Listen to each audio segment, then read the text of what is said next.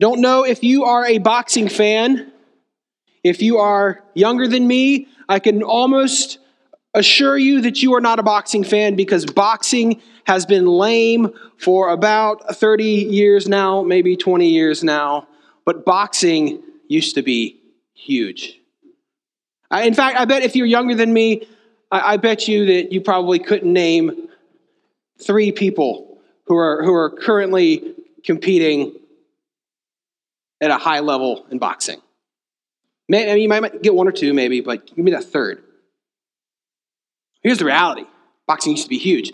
And there, there have been there have been giant, amazing, charismatic, you know, fighters all throughout you know, the past hundred years. I mean, you, you, might think of, of a guy like Muhammad Ali. He was, you know, he was he was float like a butterfly and, and sting like a bee, and he would he, was widely considered by many one of the greatest athletes in uh, in our country's history of the past 100 years, things, things of that nature. You, you might have heard of Muhammad Ali, you might have heard of Frazier, you know, you might, you might have heard of, of Atlanta's own, own Evander Holyfield. But to me, to me, this is my opinion, and there's always opinions here, so it doesn't really matter what any of our opinion is. So here's my opinion: there, there's no, there's no tougher fighter over over the past, you know, 30, 40 years than, than Mike Tyson mean, mean Mike Tyson. You know, Mike Tyson, if you look at him now, you probably think he's he's a little crazy. He's got this like half of his face is covered in a, in a tattoo. And, and if you think that he's a little crazy, you're, you're probably right because he's been hit in the head so many times and he's given his life to fighting. So crazy that he, when he got in the ring with Evander Holyfield, he, he, he ended, ended up biting off a portion of his ear. Maybe you remember that. Maybe, again, maybe some of you are too young. I remember it. But here's the reality with, with Mike Tyson Mike Tyson was, is, holds the record for being the youngest heavyweight champ of all time 20 years old. He was the world heavyweight champion in boxing. 20. That, that is younger than, than 85% of this room right now. 20 years old. King of the world, king of the, of the, of the mountain for, for, for boxing. And, and, and with that, he was very confident in his abilities, as one can imagine. And, and so there'd be guys, you know, 10 years older than, with, than him trying to get in the ring with him who've been boxing quite a long time. And, and they'd have these strategies about how they're going to beat him. In reality, you know, in, in Tyson's first 20 fights, he, he won them all. I think that's right. And like 17 of the 20 were knockouts. And so, of course, naturally, these reporters would come to these guys, his opponents, and they'd say, What are you going to do when you get in the ring with Tyson? And they would talk about their strategy and they would, they would talk about their plan. They would talk about how they've been planning about this for, for and scheming for a while about they think they're the guy that's going to do it. So then the reporter naturally would go back to Tyson. Hey, hey did you hear about so and so? They said you know, they're planning on doing this or they're planning on doing that. And Mike Tyson, the great philosopher that he is, he says something very profound. And maybe you've heard this quote before. He says this that everybody has a plan until they get hit in the mouth. You can write that down if you like. Everybody has a plan until they get hit in the mouth. He knew that. Uh, uh, you think you're going to come in here and you're going to do well, but what's actually going to really going to test your plan and test your courage and test your endurance and test your faithfulness is going to be that moment when that glove hits your lips. Then we'll see about your plan. Then we'll see about your endurance. We'll see if you can stand in there and take it. Reality is most couldn't. Most couldn't. Most hit the floor very quickly. Reality is, it's many, many speakers since Mike Tyson has said that have used this quote because the reality is it's, it's a really good analogy for life. Everybody's got a plan for their life. Everybody's got goals and visions and things they say they want to do until they get hit in the mouth, until they experience suffering, until they experience trials, till, till they experience setbacks. You get hit in the mouth. Then it's, then it's really, then it's really tested. We're entering a, a spot in the Gospel of Luke, in Luke 22, you can turn to your Bibles if you haven't already, where Jesus is going to begin to experience great suffering, great humiliation. He's going to experience great trials like he has not before, and it will be like this basically through the rest of the Gospel of Luke. We might think that the only amount of suffering, though, and humiliation that Jesus received was on the cross. However, that's not true. Jesus' life was nothing more than a constant state of humiliation. From the moment of his incarnation on, his life was headed downhill at a rapid pace. Consider that the very act of, of leaving heaven,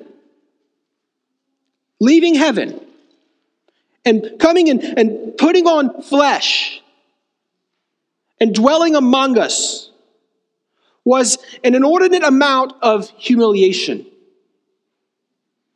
Jesus left the throne where he reigned with no opposition present. He left perfection and he put on flesh. He came in the form of a lowly baby who, who needed to nurse from his mother's womb, or nurse from his, his mother's bosom. Oh, goodness. He needed to have his diaper changed. And he dealt with the gas pains that every human baby deals with. The eternal Son of God now knew what it meant to experience hunger and temptation and fatigue. Even as Jesus grew and, and began his ministry, it was widely met with ridicule and unbelief and ungratefulness. The longer Jesus ministered, the greater his humiliation was. And it was all leading to the lowest moment of Jesus' life the cross. Today, we begin the section of Luke where the road to the cross becomes much clearer and much quicker. However, before proceeding straight to the cross, we witness a moment of significant pain and humiliation for our Savior. In Luke 22 63 through 71, we see Jesus literally get hit in the mouth. Literally. The pain on his journey to the cross begins. In the most obvious and shocking way yet, we begin to see the suffering servant of Isaiah 53 most clearly. My main point of my sermon this morning is this, if you're taking notes. The suffering and victory of Christ should give us strength to faithfully persevere in the Christian life. Say it again. The suffering and victory of Christ should give us strength to faithfully persevere in the Christian life. Hopefully, you've made your way to Luke chapter 22. Please follow along as I read verses 63 through 71. Luke 22, 63. Now, the men who were holding Jesus in custody were mocking him as they beat him. They also blindfolded him and kept asking him, Prophesy! Who is it that struck you? And they said many other things against him, blaspheming him. When day came, the assembly of the elders of the people gathered together, both chief priests and scribes, and they led him away to their council, and they said, If you are the Christ, tell us. But he said to them, If I tell you, you will not believe. And if I ask you, you will not answer. But from now on, the Son of Man shall be seated at the right hand of the power of God.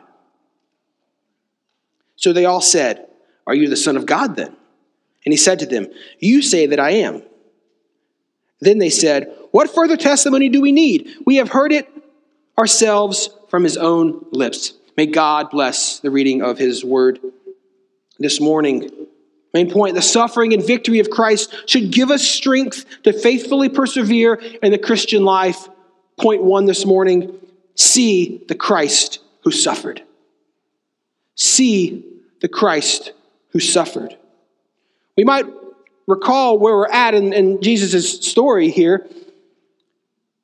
You know, Jesus is, has spent an evening with his, with his disciples in the upper room, partaking of the Lord's Supper, establishing uh, the new covenant. He spends the night praying and, and and while he prays as his disciples are, are sleeping, they're not, they're not ready for what's about to happen. But at the same time, guys like Peter, they're feeling, they're feeling confident that like, you know, whatever's ahead, I, I'm not gonna, I'm not going to leave you, Jesus. I'm going to stick with you, Jesus. I'm, I'm never going to abandon you, Jesus. At the same time, one of the disciples, Judas, he's, he's going to, to betray Jesus. He leaves the dinner to, to, to go meet up with the religious rulers who are, who are intent on trying to arrest Jesus.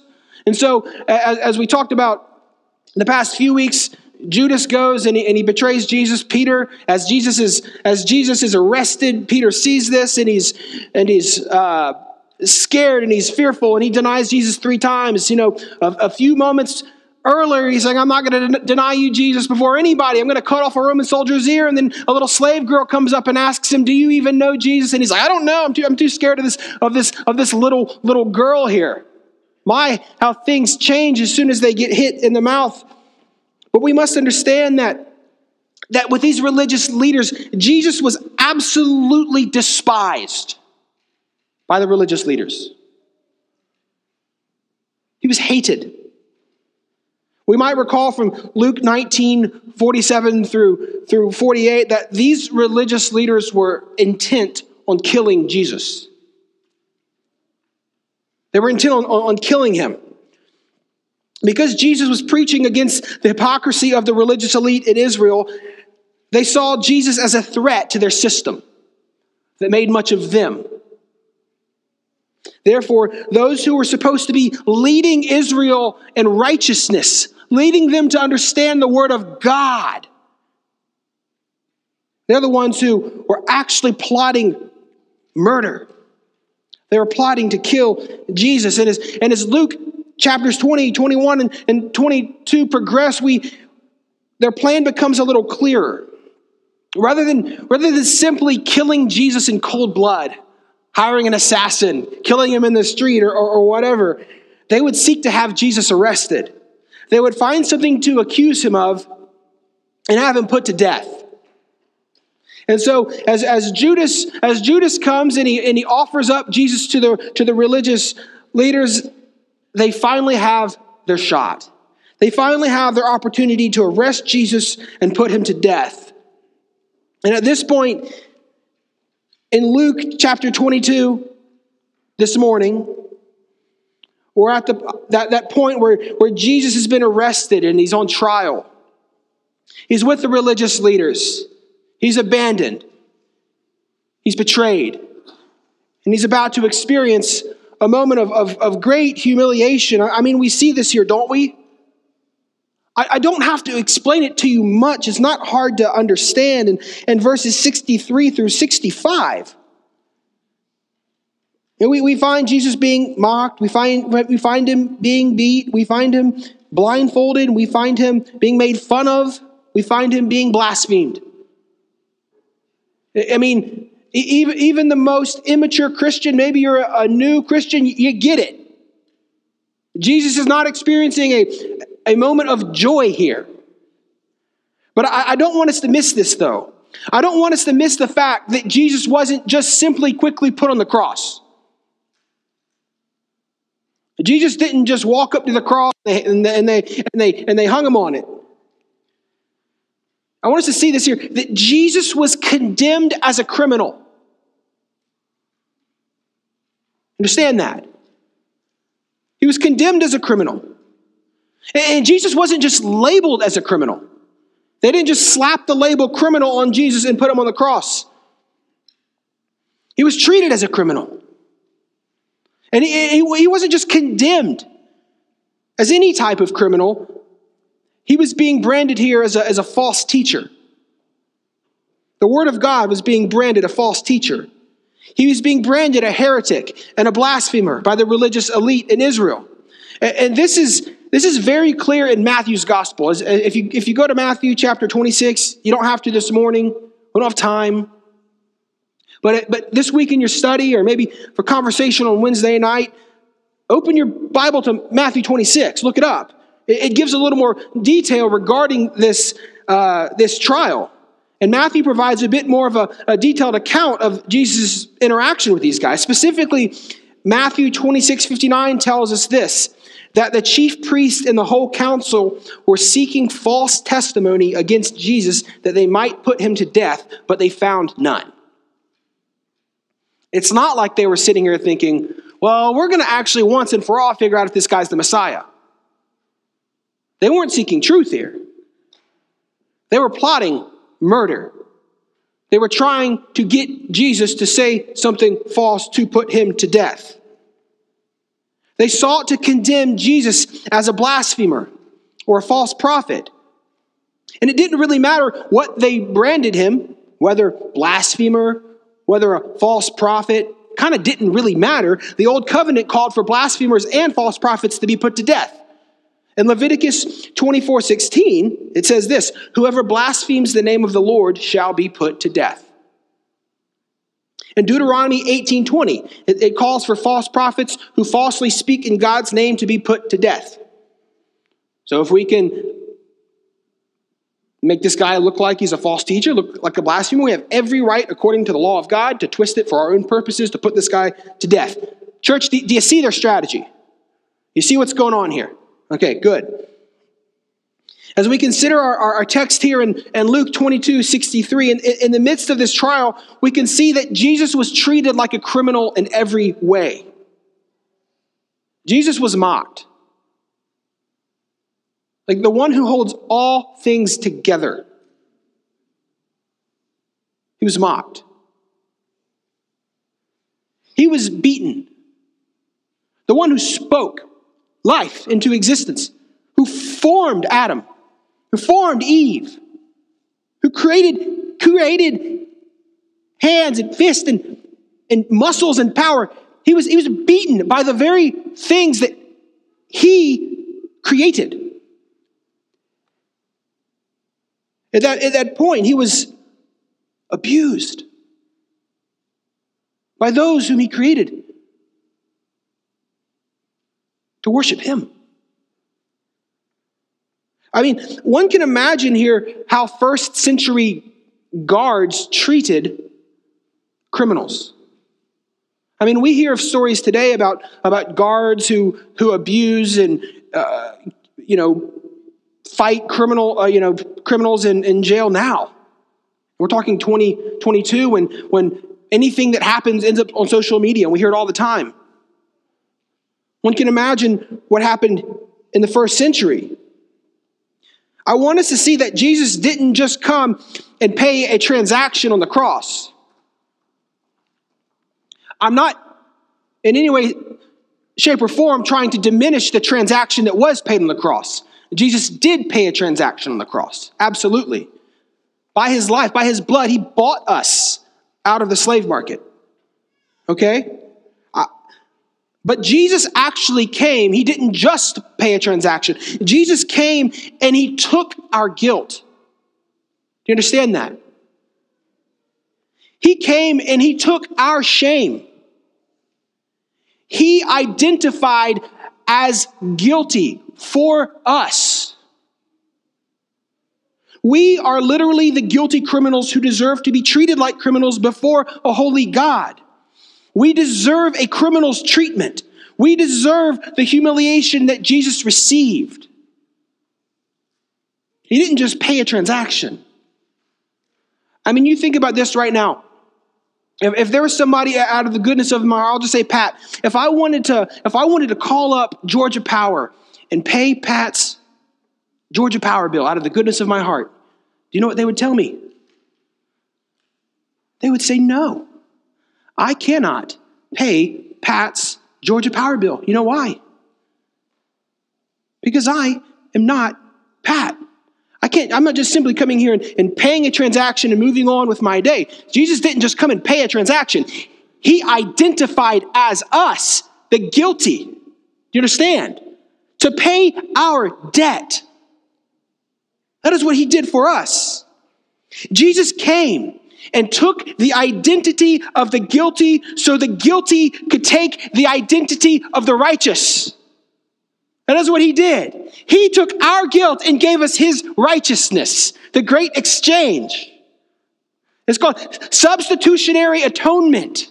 That's what happened. He was our substitute in every way. He was identified as a criminal. He was treated like a criminal. He died a criminal's death for us that we deserved. And the, the, the, irony here is in this very moment, Jesus in his, in his righteousness and Jesus in his power could have simply willed that those mocking him and beating him drop dead in that very moment. And Jesus in his holiness would have been good and perfect and holy and justified to do so. Yet Christ kept his eyes on the cross. Jesus was faithful in the midst of suffering. He was obedient to the Father. Jesus was not like Judas who gave into idolatry when it presented itself, or Peter who boasted of his ability to remain faithful to the, to the end but couldn't. Even in the midst of great suffering, friends, Jesus was faithful. He was faithful. So, so friends, what are we to do with this? What are we to do with Jesus' suffering? Are these just facts? What is it supposed to produce in us? Why does why do the gospels give us pictures of Jesus' suffering? Could they not have simply just said, Jesus died for your sins, trust in him, move on? It's paid in full. What does this doctrine do for us? Do the gospels provide these details for us just to simply feel sorry for poor Jesus? Oh, poor little lamb Jesus, he came and he suffered for us. He was beaten, he was blindfolded, he was mocked. We should feel sorry for Jesus. I mean, in fact, maybe, maybe we, we sometimes take the, the view of Jesus' suffering that when we just say, oh, well, Jesus did this for you, you should do this for Jesus. Well, we should feel guilty enough just to, we shouldn't ever tell Jesus no. That's what the doctrine of the suffering is supposed to do. Guilt, guilt, guilt, guilt, guilt, guilt, guilt, guilt, guilt. You're going to find that. You know, you won't find it in the Bible. The Bible actually does tell us how we should consider Jesus' suffering, especially this suffering right here. In Hebrews 12 4, it says this Consider him who endured such opposition from sinners so that you will not grow weary and lose heart. Did you hear that? Consider the one that suffered. Consider the one that was hated. Consider the one that was abused. Consider the one that was mocked. Consider the one that was blasphemed against. Consider him who endured such opposition from those that hated him, sinners, so that for purpose of what? You will not grow weary and lose heart. The suffering of, of the faithful Christ should produce and endurance among the people of God. Friends, if we are Christ's disciples, we should expect to suffer. Not a lot of amens on that. We should, we, we should be prepared to be mocked. We should be prepared to be condemned. We should be prepared to be hated. We don't talk a lot about that. We talk about the culture. We talk about how much, how, how ungodly it is, and it is ungodly, and it is feels like it's going to hell in a handbasket. These are right descriptions. But we should be prepared to suffer. I mean, how many times has Jesus already said this in the Gospel of Luke? We should expect persecution. And not only that, we should expect hardships. We should expect disappointments. I mean, isn't it amazing how often we experience hardships and, and suffering and persecution or unmet expectations or other unpleasant things in life and immediately assume this that this is not God's will for my life? Think about it. Isn't that where our minds typically go? When life gets hard, we rarely say this uh, at least this is me. And maybe the rest of the church doesn't do this. Maybe this is just me. But when, when life gets hard, we rarely say, God, I want to trust that this is your will for my life right now. Give me strength to be faithful. We rarely say that. Instead, we say, marriage is hard. I must have married the wrong person. My job is hard. I must have the wrong job. Friendships are hard. I must have the wrong friends. Life isn't meeting my expectations. I must not be living out God's calling on my life. Ministry is hard. I must be ministering with the wrong people. Christian, can we not see that our Lord, our Savior, our King, Jesus, He suffered? Suffering marked His life. Our Master, He was marked. He was mocked. He was hated. Our Savior, he was beaten. He wasn't taken seriously. He wasn't respected. He was slandered. His motives were called into question. He was taking, he was taken advantage of. He was abandoned. He left this earth tired and poor and thirsty. No one in the history of the world experienced trials and suffering like Jesus did. Nobody. Yet, yet, friends, oh, we naively bow our heads and we pray, Lord, make me like Jesus. Do whatever it takes, God. Make me like Jesus. We do it. Friends, we must, listen, church, we must understand what we're praying when we're asking these things from God. We must not forget Jesus' words in Luke 6, where he taught, A disciple is not above his teacher, but everyone, when he is fully trained, will be like his teacher. Friends, do you really want to be like Jesus? Then you should expect a life of suffering and trials. Now, please don't understand me. Don't, don't misunderstand me. I am not saying a life of doom and gloom. Not at all. In Jesus' life, it wasn't full of doom and gloom. He suffered but was joyful. He suffered, but he was faithful. He suffered, yet he was without sin. In fact, it was because of the joy that was set before him that he endured the cross. Joy was the motive of his suffering, church. Joy! Do we hear that? Jesus knew that there was great joy in the midst of suffering because it was through suffering that Christ would be most magnified. Therefore, friends, we, his people, his disciples, can have real joy in the midst of suffering. We can. We can remain faithful and obedient in the midst of suffering on our own strength? Absolutely not but because the one who was faithful, he lives in us. Yes, Christ, the hope of glory, church, he lives in us.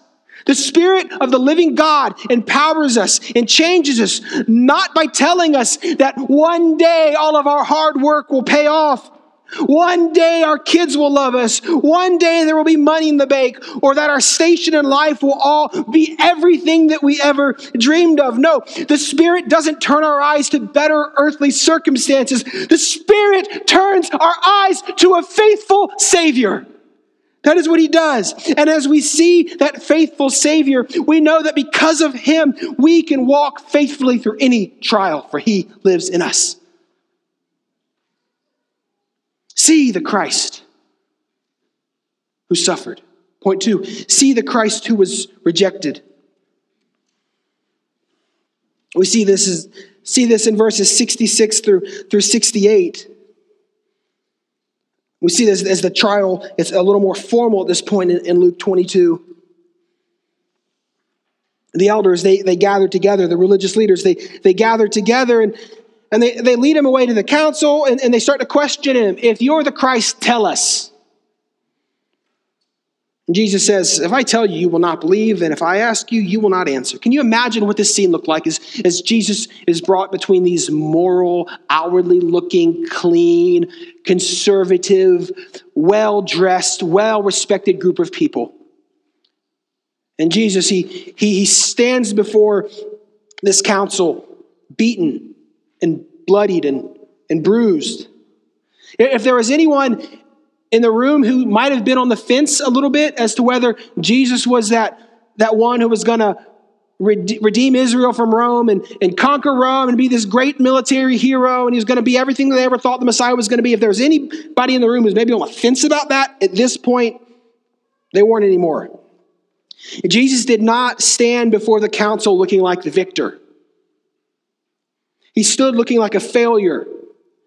He stood looking like a heretic. He looked like a criminal that deserved to be put on death row. The religious leaders proudly, they, they beat their chest, the Pharisees, you can imagine, and they, and they said, See, do you finally see it, guys? That Jesus of Nazareth is who we said he was all along. He's not the Messiah. He's not the Son of Man.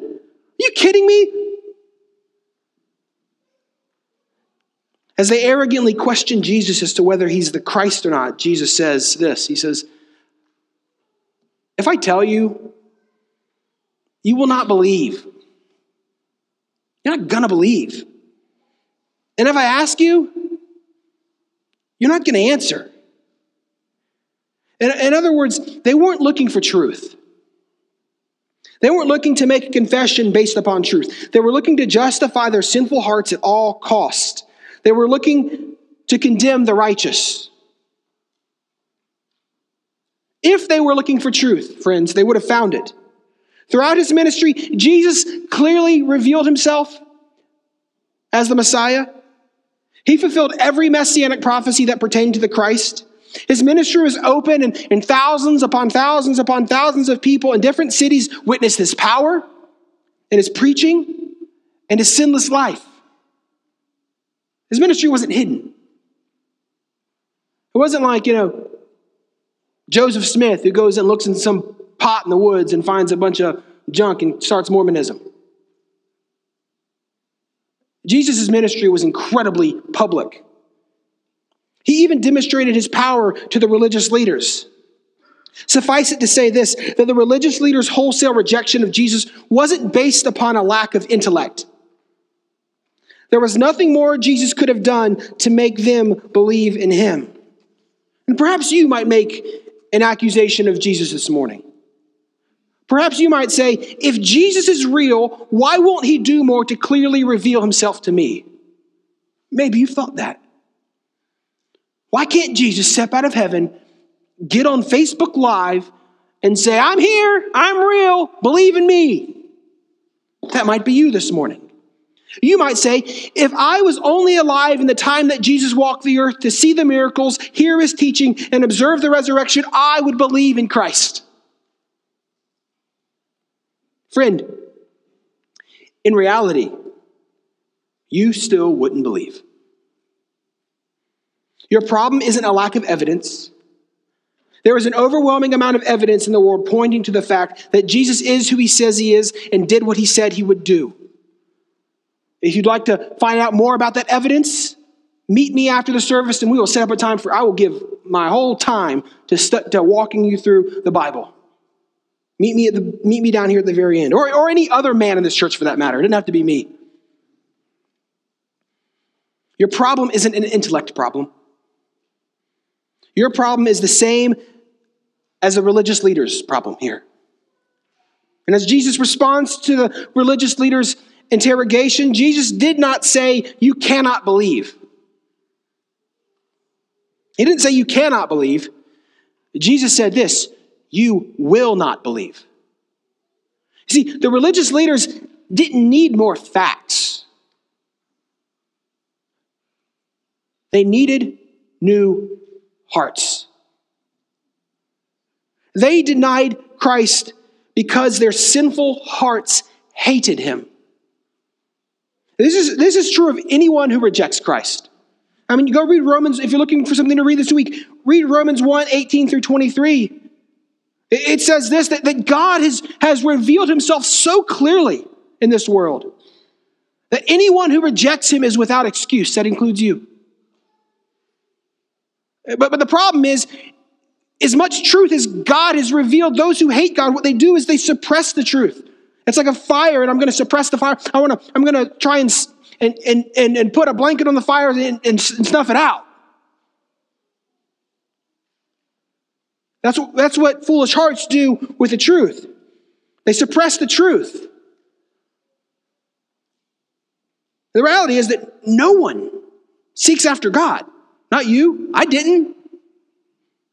I didn't seek after God. Not one bit. Not one fiber of my being sought after God. And I, and I said in Romans, Romans 3.11, no one seeks after God, no, not one, and you won't be the first. Why? Because in sinful man's heart, there is no desire to worship God, no desire to seek truth. In sinful man's heart, we, apart from God, are concerned with one thing our own glory. And so, as we, as we consider what saving faith is and really trusting in, in Christ is, in the Bible, saving faith is not so much a matter of the brain. It is a matter of the heart. It is not as though faith lacks evidence. It is not as though faith is blind. God has provided an abundance of evidence and truth for thousands of years, highlighting his existence, sovereignty, holiness, goodness, and plan for the world. And never was this ever clearer than when Christ put on flesh and dwelt on earth for 33 years, fulfilling everything God said he would do through the prophets. God has not called us to trust in Christ blindly. He hasn't. In his grace, he has revealed himself to the world. Yet still, faith is a fully a matter of the heart. To put your faith in Christ and your trust in Christ to become a Christian friend is not a matter of mere mental assent. It is a matter of seeing Christ as he is and worshiping him as such. It is not simply acknowledging what happened on the cross. It is treasuring what happened on the cross as the greatest event in the history of the world. It is not simply acknowledging that you have sinned in your life. It is feeling deeply the weight of your sin against the holy God and the accompanying desire to walk with God. It is not simply saying, I want to follow Jesus. It is the joyfully authentic and uncontrollable impulse to pursue Christ with all your heart. That's a Christian.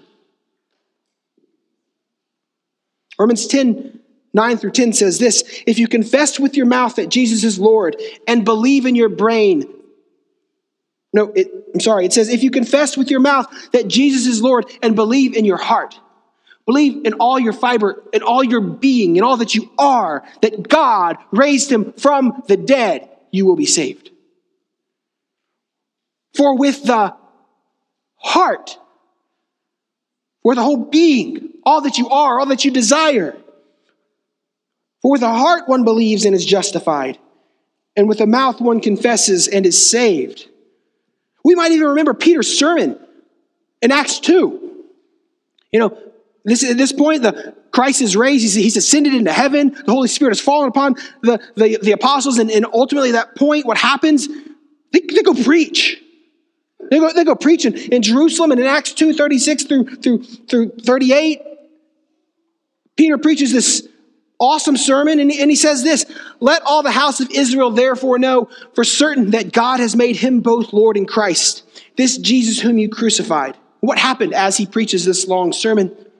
They were cut to the heart. They were cut to the heart. And they said, Brothers, what shall we do? The crowd says What shall we do? And Peter said to them, Repent and be baptized, every one of you, in the name of Jesus Christ for the forgiveness of your sins, and you will receive the gift of the Holy Spirit. I went and visited a friend this week who used to work for Chick fil A. And she's quite a bit older than me. She has a son who's who's 32 years old. He used to play football for Georgia, and he's, you know, it's a very sad situation because he's at Emory right now, and his, and his heart is on a machine, 100% on a machine. His heart can do absolutely nothing right now. And I was talking with her. I went, I went and brought food to their, to their floor to feed their, the hospital staff there on, on their behalf. And, and uh, I, I could hear the hopelessness. Now, she's a Christian. She has hope, but I could just hear the sadness in her heart of the doctor hasn't given us any good news. He's, a, he's not a candidate for, for, for a heart transplant. And he, she said, we, we need a miracle. We need a miracle because he needs a new heart to live. Friend, that is a picture of salvation. We are hopeless apart from God. Hopeless apart from God giving us new hearts. Because intellect, from an intellect standpoint, we can understand what the Bible says. Faith isn't a matter of just understanding, faith is a matter of trusting and treasuring from the heart. The most foundational part of the new covenant was that God would give everyone in that covenant a new heart. Even though Christ was rejected, he still offers grace. When we truly understand saving faith, we know that it is completely a work of God alone, God who gives the new heart. We understand that. God must work fully in order for us to be saved. We need God. We need the new heart. We need the miracle, and the miracle can only be performed by God. Friends, if, if we want to be people who are passionate about making disciples, we need to understand one crucial thing it is God who opens eyes to see Christ. It is God who gives the new heart. It is not our skilled apologetics. It is not our skilled preaching. It is not our acts of service. Ultimately, everyone who comes to know Christ does so because God has granted them salvation. God gets all the glory. He uses the proclamation of the gospel by his saints to do so. But his saints are not the primary agents of salvific work. God alone is. So, if this is true, and we are passionate about seeing people put their faith in Christ, this should result in several responses from us, church. First, we should be people that passionately reject pragmatism in the church. How would I define pragmatism? Any effort, idea, strategy seen as completely necessary and effective to win converts to Christ and or grow the church outside of the proclamation of the word of God in prayer. Yes, church, I'm saying that the Lord only uses the word of God and prayer to bring about revival. Amen. Brian, are you saying that we shouldn't have evangelism strategies? Are you saying we shouldn't have outreach events? Are you saying that we shouldn't be involved in the Hope Center or community vet care or international student ministries? Is that what you're saying? Not at all. Not at all. However, I'm saying that there is no winning strategy other than simply proclaiming the word of God and watching it change hearts. If the primary motive of any outreach that we do is not ultimately to put the word of God before people, it is a failing strategy no matter how many people show up. Again, none of these things are bad. Buildings aren't bad, and staff isn't bad, and, and programs aren't bad, and, and, and a preacher with a good personality, these, these aren't bad. Skilled leaders, they're, they're not bad. But we must understand that it is the Word of God that changes hearts. It is. So, if it is true that God must work, we must rely on God. Therefore, we should be people who pray and pray and pray for revival. We should pray that God would open up eyes to see Christ. Do not tell me that you are passionate about making disciples, but you do not pray. Do not tell me that you're passionate about evangelism, but you do not pray. Do not tell me that you're passionate about seeing Kennesaw, Acworth, Georgia, the U.S. come to Christ, but you do not pray. We have a prayer meeting Tuesday. My prayer is that the men of this church would gather and we would pray. And we're not conjuring up anything special. There's a piece of paper. It's going to have a bunch of prayer requests on it. We're not trying to get in the mood. We're not trying to set the mood. You know what we're going to do? We're going to pray. We're going to appeal to God in a humble act of submission. I hope to see you there. We must see God act and God move. We cannot conjure it up ourselves. See the Christ who was rejected. See the Christ who suffered. But most importantly, church, this point three see the Christ who reigns. See the Christ who reigns. In, in verse 69, we see this. Jesus says this. Jesus I'm not even going to give into your questions. I'm not even have a conversation about me being this Messiah. Just know this, friends. From now on, the Son of Man shall be seated at the right hand of the power of God. So they said to him, Are you the Son of God then? And he said to them, You say that I am. Then he said, What further testimony do we need? We have heard it ourselves from his own lips. As Jesus sat through this interrogation, friends, the religious leaders were simply trying to get Jesus to confess that he was the long awaited Messiah.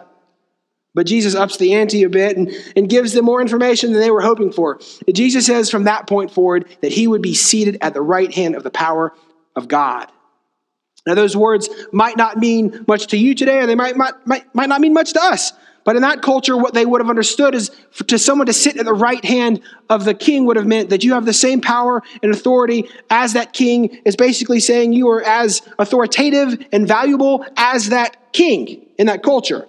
Effectively, Jesus here, clearly, if you want to just write something down, Jesus is claiming to be God in the flesh here. That's what he's claiming. He's claiming to be God in the flesh. Now, and we can see that this is clearly how they understood it too. I'm not just making this up because what do they say? Immediately they say this Oh, you're the Son of God then. It resonated with them. They, they understood what Jesus was saying. And Jesus uses a, a weird phrase in the, in the way that it's kind of translated in the English here. He says this, You say that I am. And, and, and in case you don't get what he's saying here, Jesus is effectively saying this You're right in saying that I am. Jesus is, is giving that affirmation. And, and, and ultimately, it is this statement, it is this statement that ultimately leads these religious leaders to bringing Jesus before Pilate. Uh, such a reality, such, such a confession here is, is what puts the nail in the coffin for Jesus. This, we're going to, I believe, Doug, you're, up next week and you're preaching on Pilate. This is, this is what happens. It is this statement more than anything that leads to them putting Jesus before Rome and characterizing him as an insurrectionist. So one can imagine that Jesus looked rather ridiculous here. We can imagine that he looked ridiculous standing before this group of religious leaders. In their minds, there's zero chance that God would come to earth and dwell among man. God certainly wouldn't live in Nazareth. God wouldn't associate with the poor and the downcast. God wouldn't befriend sinners. He wouldn't touch lepers. He wouldn't heal on the Sabbath. God certainly wouldn't tolerate Rome. And most importantly, God, God would be on their side, right? Validating their lives, validating their decisions and their doctrine. Never would God stand bruised and bloodied and beaten before men. Never would God receive capital punishment. If there was one thing they were sure of, it was that Jesus of Nazareth certainly wasn't God and wouldn't rule and reign anywhere from that time forward. They were sure of that. Therefore, they delivered Jesus over to Rome, where he was branded an insurrectionist. And Rome placed him on a cross and put him to death. From that point forward, those that rejected Jesus thought that they were finished with Jesus. Their work was done. However, we know that Christ rose from the grave victoriously, defeating sin and death once and for all. You see, he came and he, and he appeared before the disciples. He appeared to Peter, he, he appeared to James, he appeared to 500 people at one time. Friends, Jesus, Jesus lives. In fact, Jesus stayed 40 days on earth after his resurrection, according to Acts chapter 1. As we get into the book of Acts, we, we see Jesus ascend into heaven, and, and we might think that like Peter and the apostles, they're like, okay, we're taking it from here, Jesus. And so, and so Jesus, he just he just hands off the, the, the reins to the ministry and and and and he just has a hand hands-off approach to the world. You know, Jesus, Jesus is like on some heavenly vacation. We might think that. And one day, maybe, maybe one day, Jesus is going to be in control again. Maybe one day Jesus is going to have authority again. Maybe, maybe one, one day Jesus will be king. However, friends, that is not what the Bible teaches. It is not what the Bible teaches. You see, before Jesus ascends to heaven in Matthew 28, he tells his disciples this. He says, some authority in heaven and, and some authority on earth has been given to me. Right? Is that what your Bible says? It is not what my Bible says. My Bible says this that all authority in heaven, all of it, all, all means what? It means all. All authority in heaven and on earth has been given to Jesus. It is in that authority that he commands his disciples to go and make disciples of all nations. You see, the one who's seated at the right hand of the throne of the Father, he says this go, make disciples. It's amazing to me. A, a, government tells you to wear a mask, a grocery store tells you to wear a mask, and you hop, put on that mask. The King of Kings, all authority in heaven and earth, tells us to make disciples, and we're like, no. No not doing that. Not only that, it's not just Matthew 28, we, we got to Hebrews 2. Hebrews 2, 7 through 10 says this that you have crowned him with glory and, and honor, putting everything in subjection under his feet. Everything? Well, Brian, clearly the author of Hebrews got it wrong because have you seen the world? Have you seen the world? Have you seen the transgenderism? Have you seen the abortion? Have you seen the lying and, the corruption? Have you seen it all, Brian? It doesn't look to me like everything is under Jesus' feet. The writer of Hebrews goes on, he says, Now, in putting everything in subjection to him, he left nothing outside of his control. Wait, so, wait, wait, wait. So you're, so you're telling me this that, that, that everything I see going on in the world right now is under Christ's control. Everything, every emotion, every every bad thing, every good thing, every victory, every loss, it's all under control of Jesus. Now, that's what the Bible says. But it goes on. At present, we do not yet see everything in subjection to him. Well, that explains it. That Christ is sovereign, Christ is in control, all authority has been given to Christ, He is ruling, He is reigning, but there's a certain point of, of restraint. That, that, that Christ is, is obviously, like He did for Joseph, working all of these bad things together for His glory and for the good of His people. But at times it doesn't look like it. When our life is hard, we're thinking, You must not be in control, Christ. Christ is in control. And he's working all of these things for your good and his glory. But we see him for a little while was made lower than the angels, namely Jesus crowned with glory and honor because of the suffering of death. It is through his suffering and because of his suffering that he is crowned King of kings and Lord of lords. In fact, it says this in, in Hebrews 2.10, if you keep reading, for it was fitting that he, for whom and by whom all things exist, in bringing many sons to glory, should make the founder of their salvation, that is Jesus, perfect through suffering. It's saying this, that Jesus is more worthy of all glory and honor and praise forever and ever and ever and ever and ever because of his suffering. There was great victory, friends, in the suffering of Jesus.